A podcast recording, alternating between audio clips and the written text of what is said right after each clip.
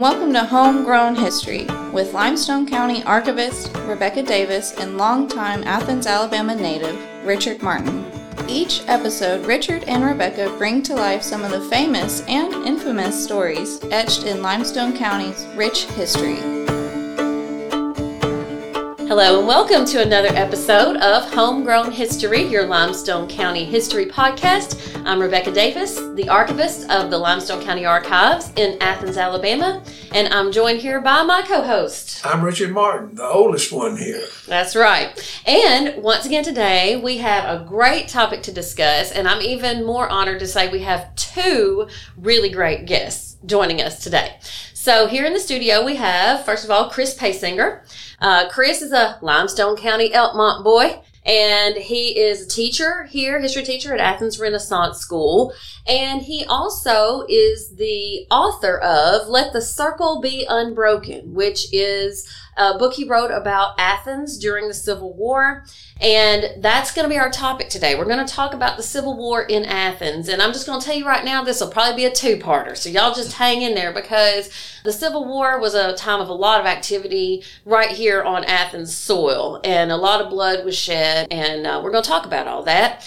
And then our other guest, we're delighted to have Peggy Towns, our friend who, uh, she'll be joining us for a few podcasts here and there because Peggy just knows a little bit of everything about North Alabama history, especially African-American history. She is the author of, okay, what's that extended title, Peggy? The Plight of North Alabama's African-Americans During the Civil War. That's right.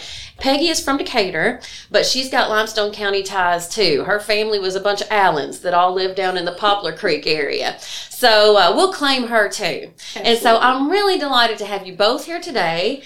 And we're going to just have a conversation about the Civil War in Limestone County, what it was like for the folks who lived here, what led up to the actions here. And also, I know that, Richard, you had ancestors who fought the Civil War, didn't you? Oh, yes. I had, like right here in Limestone County? Right here. I had three of them that fought here.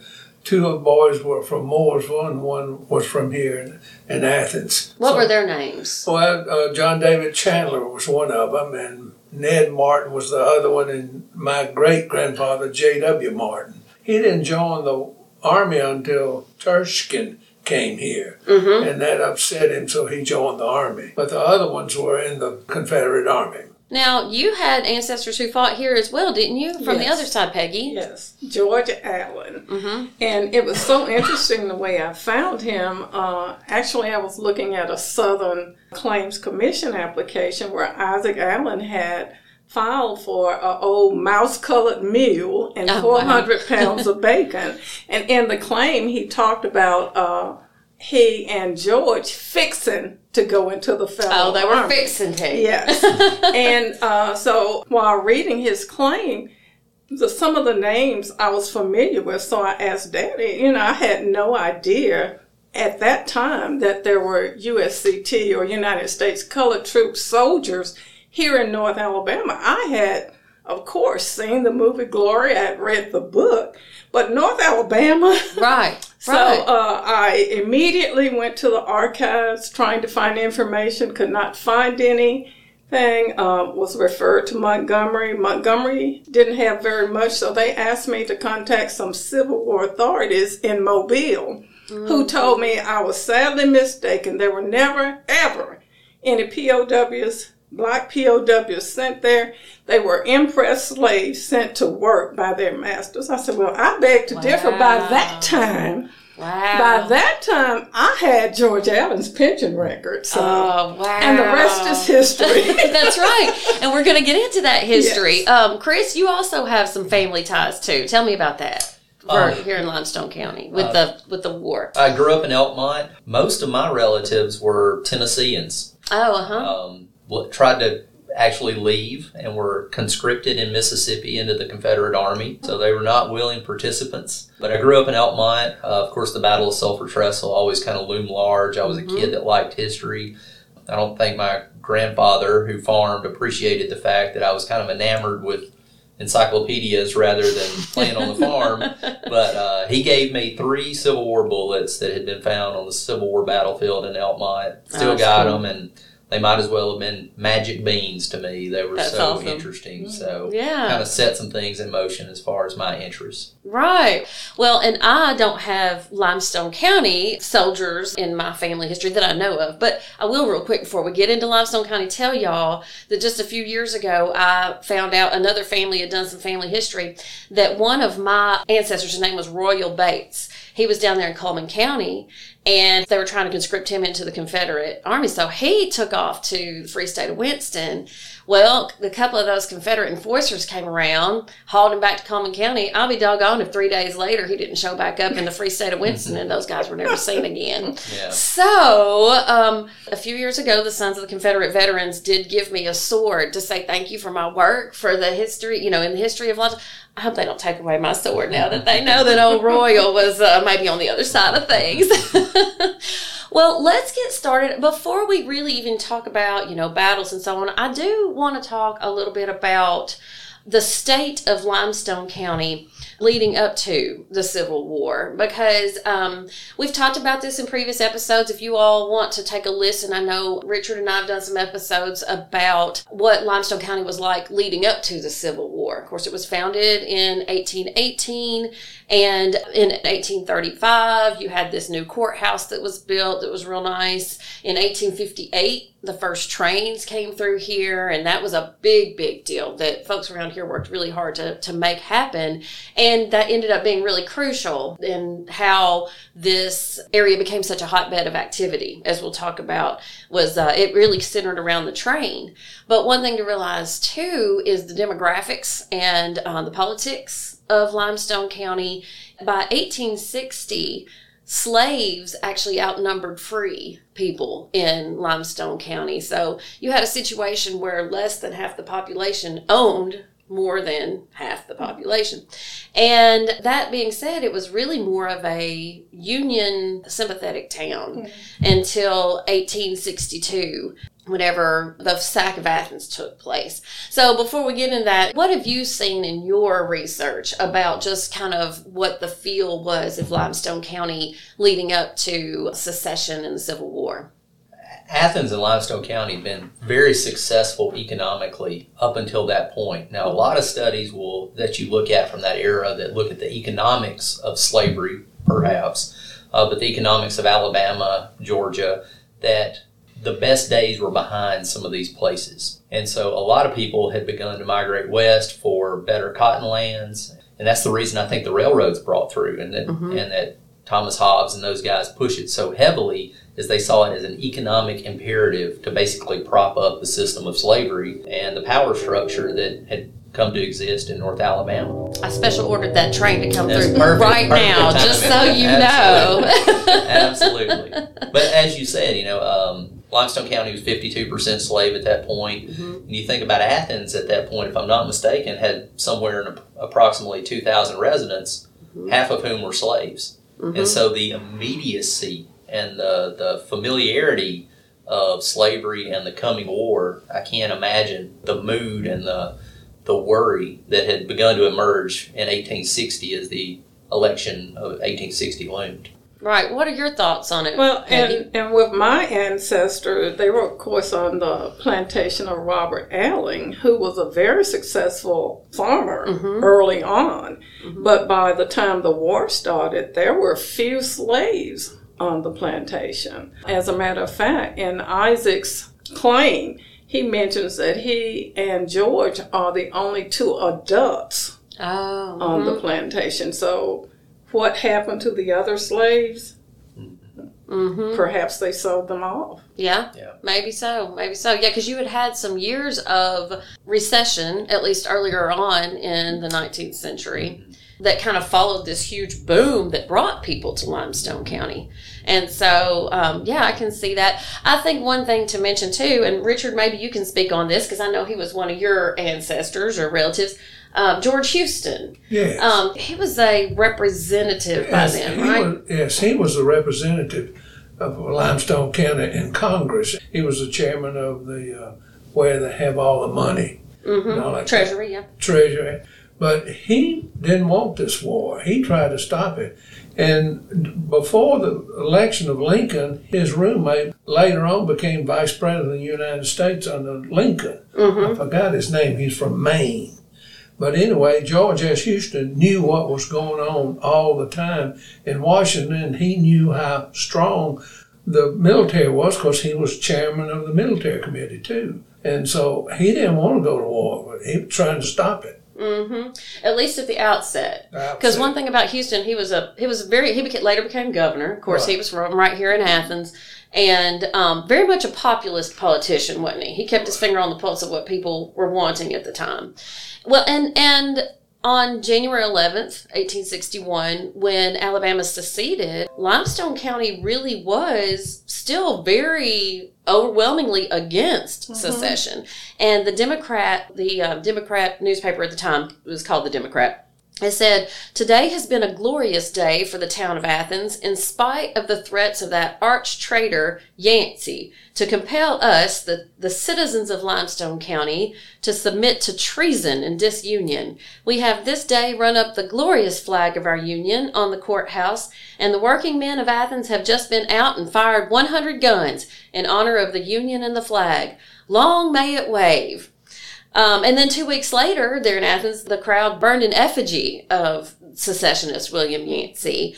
But, you know, that kind of made a splash, even in the national news, that this town in the South was doing this. And they kept the Union flag flying over the courthouse for about a month. And then Athens Mayor William Tanner, he had it taken down in what he called a peace measure. And by February fifteenth, the newspaper reported that the crowd had had a sober second thought and taken down the U S flag.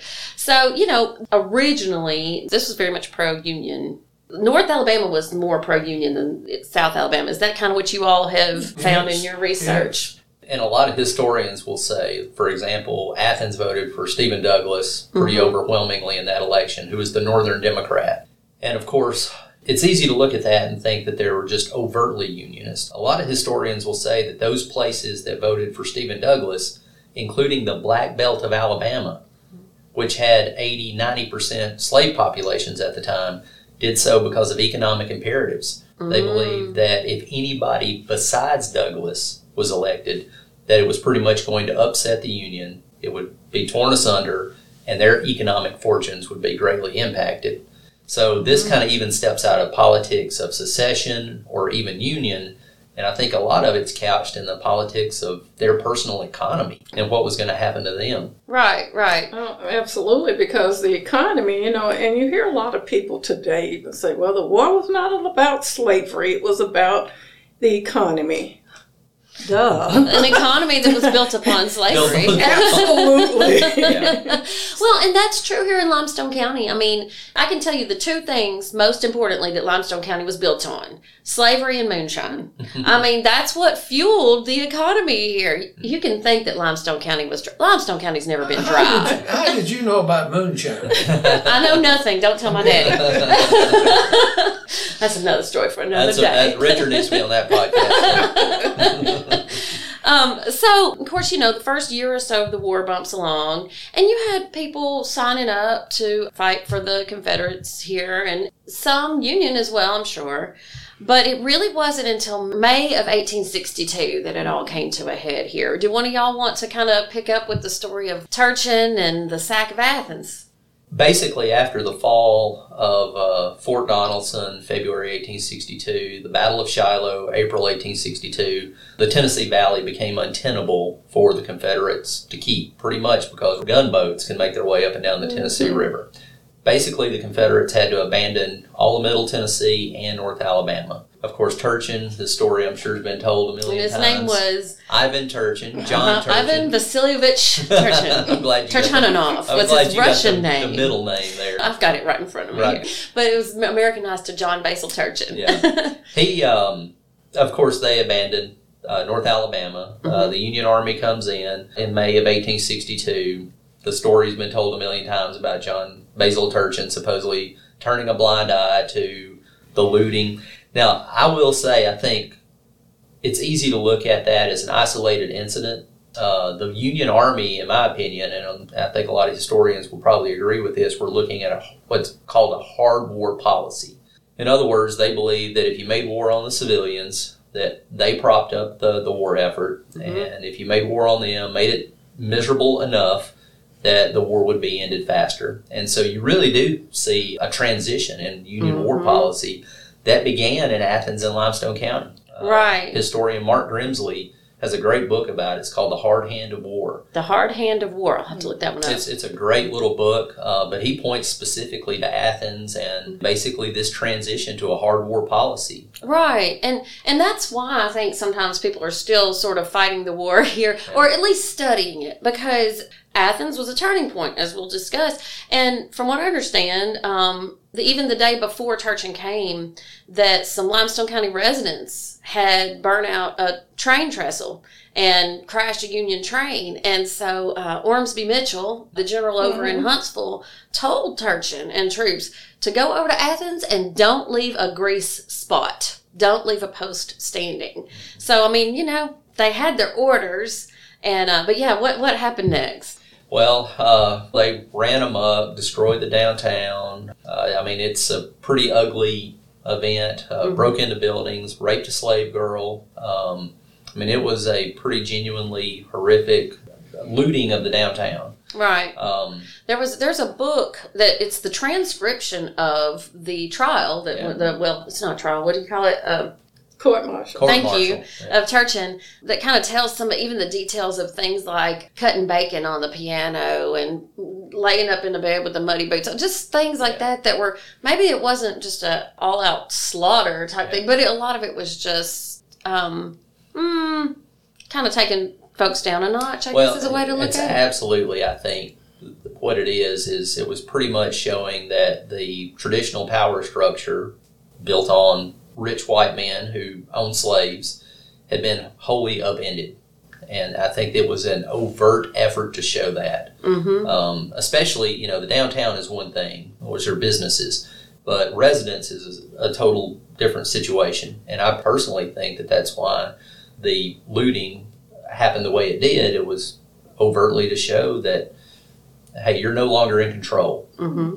One thing that's interesting to note um, about that time period, too, is that that began uh, a couple years of Union occupation. And at the Limestone County Archives, we actually do have records from before the Civil War and after. But there are definite gaps in the record. Like the will book from the eighteen sixties during the war is just missing. It's gone.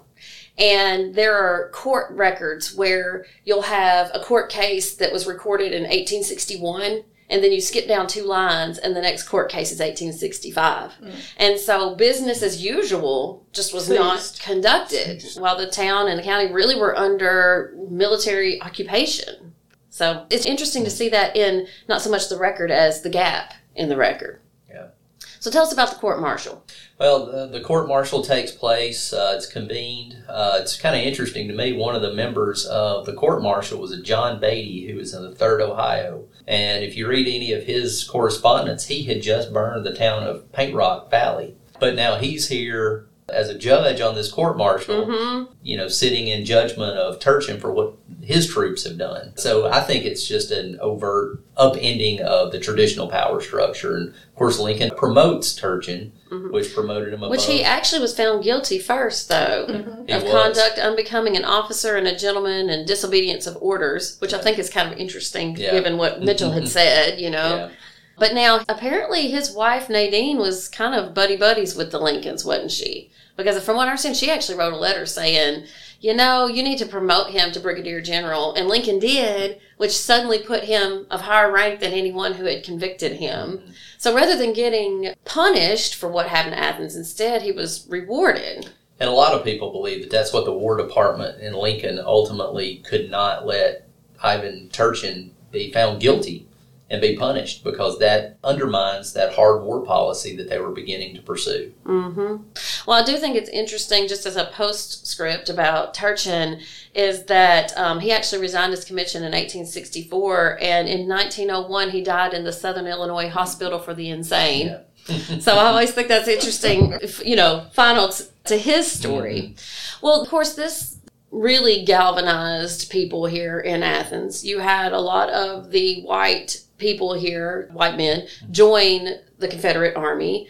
But then, Peggy, tell us a little bit about what the situation was with enslaved people who were here during this time and their and the choices they made. Well, uh, actually, they were still slaves. Mm-hmm. Uh, the Militia Act was the first official authorization that actually used blacks during the Civil War. Uh, prior to this time, in the Militia Act of seventeen ninety-two actually barred blacks from serving in the military. And yes, they did fight in the American Revolution. They fought in the War of eighteen twelve, but Congress passed legislation for them to do so.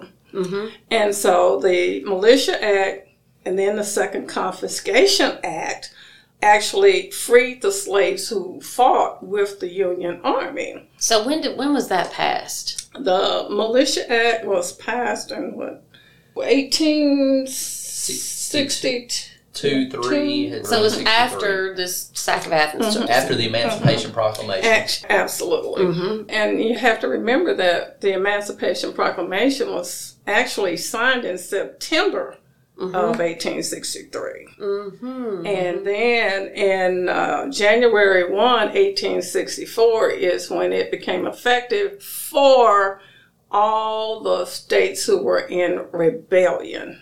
And gotcha. See, many people think, okay, the Emancipation Proclamation freed everybody, but it was for only the states who were in rebellion. Interesting. And it's even more interesting, I think, when you think about if you're a slave in Athens and you hear about the Emancipation Proclamation in September sixty-two, well, what does that really mean for right. you? Luckily here you would have had a Union Army as far as a a sense of protection, but there's a lot of slaves across the South in these hinterlands who went about business just as it had been going on for exactly. hundreds of years. Well, except for many of them were being pressed into service for both yeah. sides, weren't for, they? For both sides, they were pressed into service. And you have to remember, also, Tennessee had gone back to the Union, mm-hmm. so then you had a lot of uh, slaves migrating to Tennessee.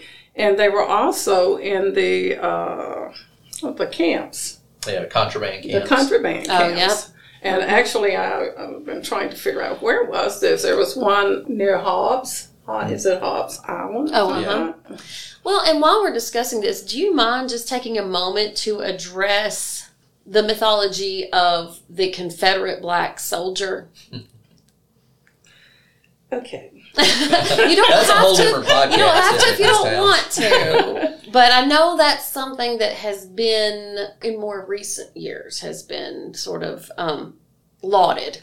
Okay, you had just mentioned that blacks were also conscript, mm-hmm. or, well, that's not the word, they were pressed mm-hmm. to be in the Confederate armies. Many of the blacks went with their owners. Many right. of the black enslaved people went with their owners as body servants and that kind of thing. Uh, I think it was Patrick who uh, was a Confederate general, and he Patrick Claver. Yes, and he, and so one of the things that he said, we need to get the blacks and we need to let them fight with us, and then we need to free them mm-hmm. for doing that. If you recall, Frederick Douglass also said the first person who enlists blacks to serve in the military, that will be the ones who win the war. Yeah. And he was very accurate. Yeah. But uh, can you imagine you're fighting for slavery in all actuality, and you're going to give this black person a gun to fight? And I've always thought that for the Confederacy to have enlisted black soldiers, slaves, it completely upends their argument as to why slavery was needed.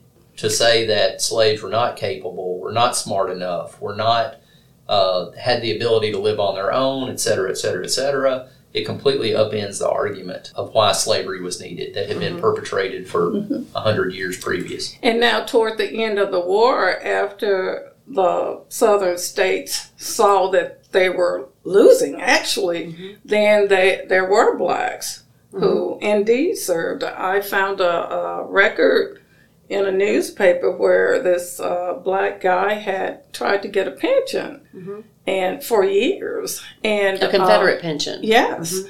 And uh, his uh, owners, his former owner's daughter, signed an affidavit saying that, yes, he went and he actually fought. That's interesting. And, and you know the story of my great-grandfather because... Well, tell us. Um, he was a former slave from Morecambe, Tennessee, and uh, we knew that he fought in the Civil War. He actually got a portion of his foot shot off and wow. uh, wore his boot backwards. So me, while wait, I was... Wait, wait, wait. He wore his boot backwards? Yes, because he didn't have any toes. Wow. But actually, I, I tried to locate his pension record or service record. Right. And I was told that there was none. They could not find any at the National Archives. So... I was visiting an older person one day, and, and he said, well, you know, General Joe Whelan tried several times to help Uncle Allen get his pension. I said, really? He said, yes. Really? I said, he said, you know, he got his foot shot off at the Battle of Hood's Raid in Nashville, Tennessee. And this part floored me, fighting for the rebels. I said, really? Excuse me? So then, you know, you come up with the question of why. Yeah. And the only thing that I could come up with is freedom. Mm-hmm. And and many people, you know, they talk about this and that, but you're going to do what you can to be free. Right. And, of course, uh, Patrick Claver, again, that's one of the things that he was a stickler on. Let them fight and give them and their families freedom. Right, right. Well, and I want to get into some of the stories, and this may be in the second part, just some of the human stories of the people who fought. And and not just men who were soldiers, but also the women who had to make things happen. I know we want to talk about Emily Frazier. This may be the second part, get to some, of this conversation, get into some human stories. But Rebecca, this. You know, with the Emancipation Proclamation, a lot of people don't know that the Bureau of Colored Troops was established in that legislation. Mm-hmm. It was General Order one forty-three on May uh, twenty-second of eighteen sixty-three. Right. And so uh, many people do not realize the call for volunteers went out at that time. That's right. Well, and during the sack of Athens of eighteen sixty-two, the federal troops encamped over at Naphonia Fairgrounds, which is where Athens Elementary School is today, where their playground was and all. And um, so that was kind of this temporary encampment. But then what you had were um, former slaves, especially over at Fort Henderson. So Fort Henderson was then built on the southwest side of town. And, you know, it was right in the backyard of Coleman Hill. And Coleman, Daniel Coleman, he was a very prominent lawyer. He owned a lot of slaves too. And I think what you probably had was these... I just think that that's just about hallowed ground over there, you know, because you had slaves who picked cotton and worked that land, worked that earth, and then picked up shovels and dug into the earth to build up this five-pointed star of a fort with a trench all around it, and to guard that fort where the um, one hundred sixth and the one hundred tenth and some of the one hundred eleventh U S Colored Troops were then stationed. And then we'll get into the um, battles of eighteen sixty-four, where then they picked up guns and fought for their freedom. And then, of course, later on after the war, that same soil was where their grandchildren and great-grandchildren studied and learned and played football and sweated into the sides of those trenches at Trinity School. It's just all in this one spot, and you've got so much of that here in the county. And I think it's interesting, we, we were talking before we started recording about how over there at Trinity for years, Uh, I know a former teacher told me every time it rained, you could just scoop up bullets that were there. And Chris, tell me about what you were saying about the guns and the bullets, that how you can tell if it was from a U S colored troop. Yeah, uh, this area was garrisoned heavily by United States Colored Troops, many of whom ran away from plantations mm-hmm. and sought their freedom through the Union Army at that point. You know, I always told students, and still tell students, with that Militia Act that Miz Towns mentioned, that one hundred fifty thousand plus, I think that's a conservative number, for colored troops served. Now, you do that as a comparison to Robert E. Lee's army, that at any given time, at its largest, was forty to sixty thousand. Oh, wow. So if you do that as a comparison, the, the right. amount of manpower that colored troops provided to the Union Army is indispensable to their success. Right. And personally, I don't think the Union Army was would have been as successful nearly as quickly. They, I think the war drags on unless those colored troops aren't used. Mm-hmm. Tell us a little bit about the equipment they were given to use, though. Yeah, they were, uh, of course, the garrison. We're sitting in the public library right now. There's a trestle right behind us that Richard says that he remembers. Yeah, what do you remember about that from growing up, Richard? Well, the way this library is, this was trenches. Not trenches, but mounds of work. And they were guarding the railroad with the gun places looking out that way. So y'all used to play in that? We used to play B B gun with our B B guns. Shoot them Yankees. But anyway, we had fun here. Yeah, yeah. Did you know at the time that that's what it was? We were told that that's probably what it was. Yes. Yeah. And guarding the trestles. We would play on the trestle and all that thing. Mm-hmm. It was a wooden trestle. It was a lot of fun. Oh, yeah. The the trestle system in North Alabama, for one thing, it was the Decatur to Nashville Railroad. Mm-hmm. Uh, e- extremely, extremely important as far as the Union Army's ability to move goods back and forth from Atlanta to Nashville, all over the South. I mean, this route was super important. Uh, but they had to garrison all of those trestles, and mm-hmm. they had to protect them because all it took was burning one sure. significant trestle, and it shuts down the railroad yeah. indefinitely. Because you had perhaps. a huge pipeline of soldiers and supplies coming from Nashville and then on out to Chattanooga and Atlanta, mm-hmm. you know, mm-hmm. through Decatur, and then vice versa. Injured soldiers and so on going back north. To- and their, their mission was actually to protect Sherman's Armory. That was their primary goal. So they were garrisoned, and you have to keep in mind that the river was very important as well. Yeah. Oh, yeah, absolutely. For years, I metal detected, and that's still a hobby. I just don't have as much time to do it anymore. But all those places that I metal detected, when you found sixty-nine caliber bullets, mm-hmm. you knew that colored soldiers had garrisoned that place because, for the most part, those were outdated guns. They were model eighteen forty-two, eighteen sixteen mm-hmm. Springfields, mm-hmm. which were outdated by the time of the Civil War.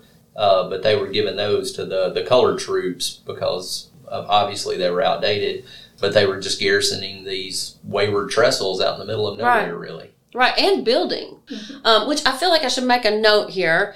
Um, the soldiers were referred to as colored troops, U S colored troops. So although that's not a word that is kosher these days, that's what they refer to. So when we refer black, African-American, colored interchangeably, yeah. I just feel like we kind of need to address that. Yeah. Um, so what you had, and, and also not only here in Athens where Fort Henderson was established, and by the way, it was not known as Fort Henderson until the eighteen nineties. It was Correct. just the Athens Fort.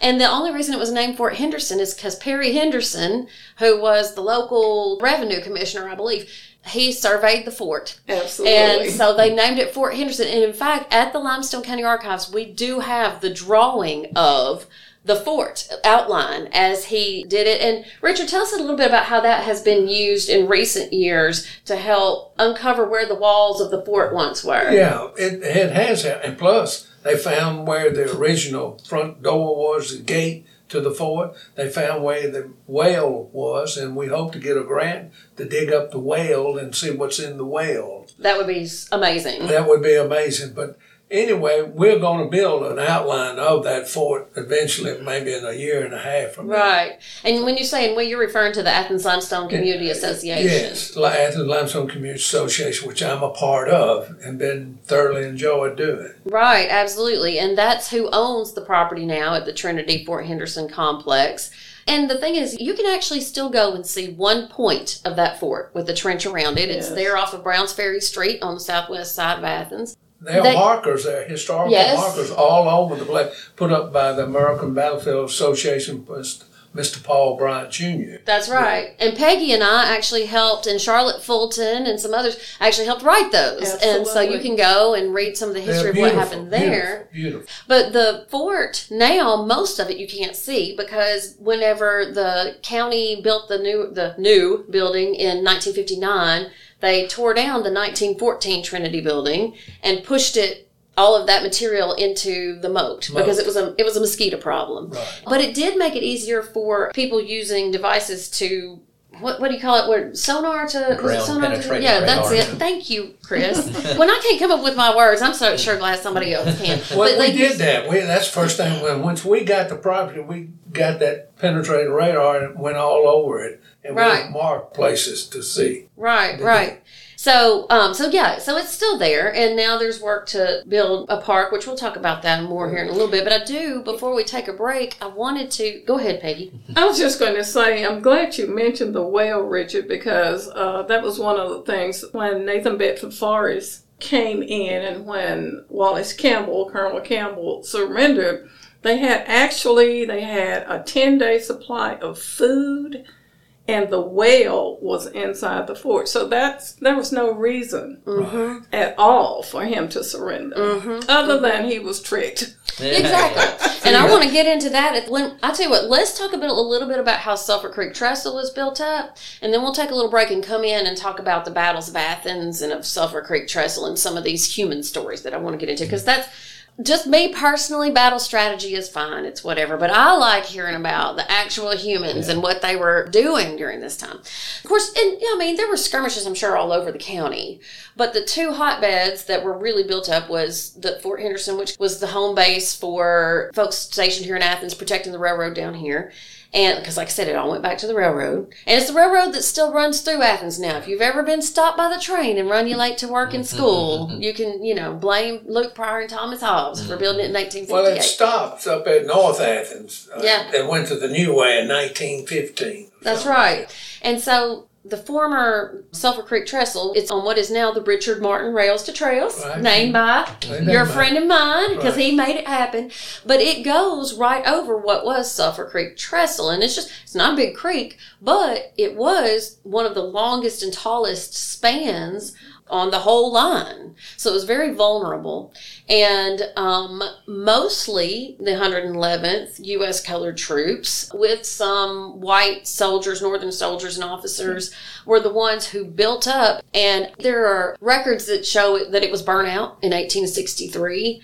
And I'll be doggone if by late winter, early spring, eighteen sixty-four...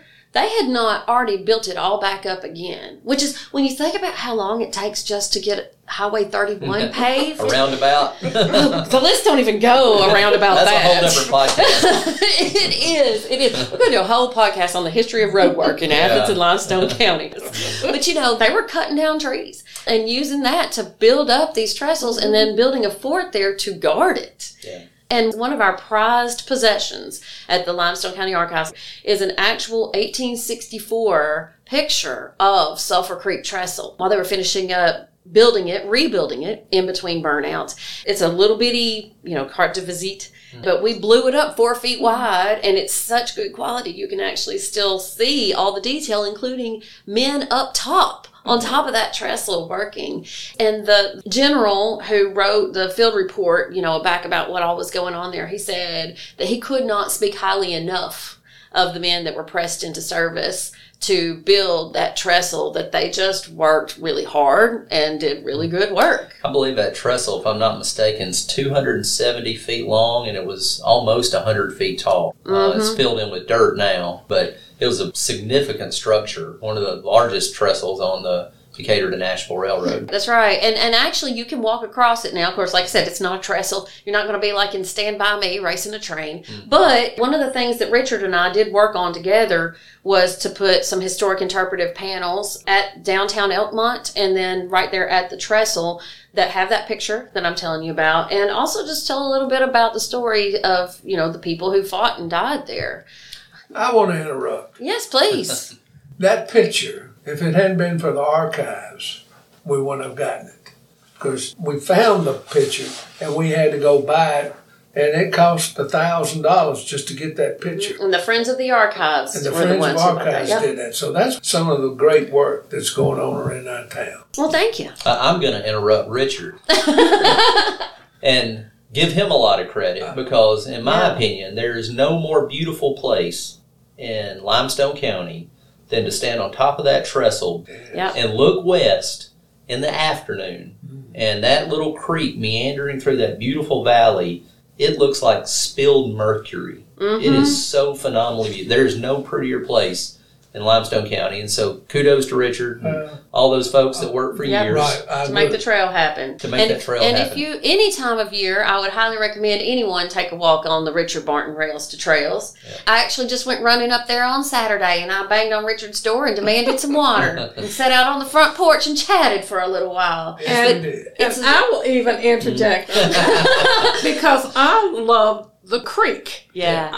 That was just phenomenal to me because I'd never been there, mm-hmm. and to to see the water just trickle down, mm-hmm. it really touched my You feel spirit. Like you can feel the spirit yes. speaking to yes. you, don't you? And we visited the residents, mm-hmm. and to just be up there and look down, sure, and to see some of the uh, holes. Oh yeah, the um, rifle pits are still the there. The rifle pits, yeah. yes, it was just phenomenal. It is, it is. Go ahead. One last thing about the trestle. Um, a lot of people consider that to be the setting for Ambrose Bierce's super important short story, maybe every kid's favorite short story, An Occurrence at Owl Creek Bridge, mm-hmm. set during the Civil War. Mm-hmm. And there's an Ambrose Bierce project that has studied this. He was a soldier from Indiana. He served time in North Alabama, and they believe that either Swan Creek Trestle on the other side of Tanner or the trestle at Sulphur Trestle to be the setting for that. That's cool. And it's super cool. Yeah. I'm telling you, I've said this before in this podcast, and I'll say it again. Everything in the entire world, in all of history, somehow connects to Limestone County. It's the craziest thing I've ever seen, but it's true. Yeah. So I wouldn't doubt it a bit. Well, on that happy note, are we done with our back slapping fest yet? Yeah. yeah. Okay. Well, let's take a little break, and then we'll come back for our next episode. Y'all stay tuned, follow along, so y'all can find part two where we talk some more about Civil War in Limestone County. So thanks a lot. Signing off for Homegrown History, I'm Rebecca. I'm Richard Martin. Come see us next time. Come hear us next time. That's right. You've been listening to Homegrown History, presented by the Athens Limestone County Public Library and the Limestone County Archives in Athens, Alabama. For more information and to submit questions or suggestions, please visit limestone archives dot com. And to hear other recordings from our Library Voices series, check out our website at a l c p l dot org. You can also listen on Spotify and Apple Podcasts.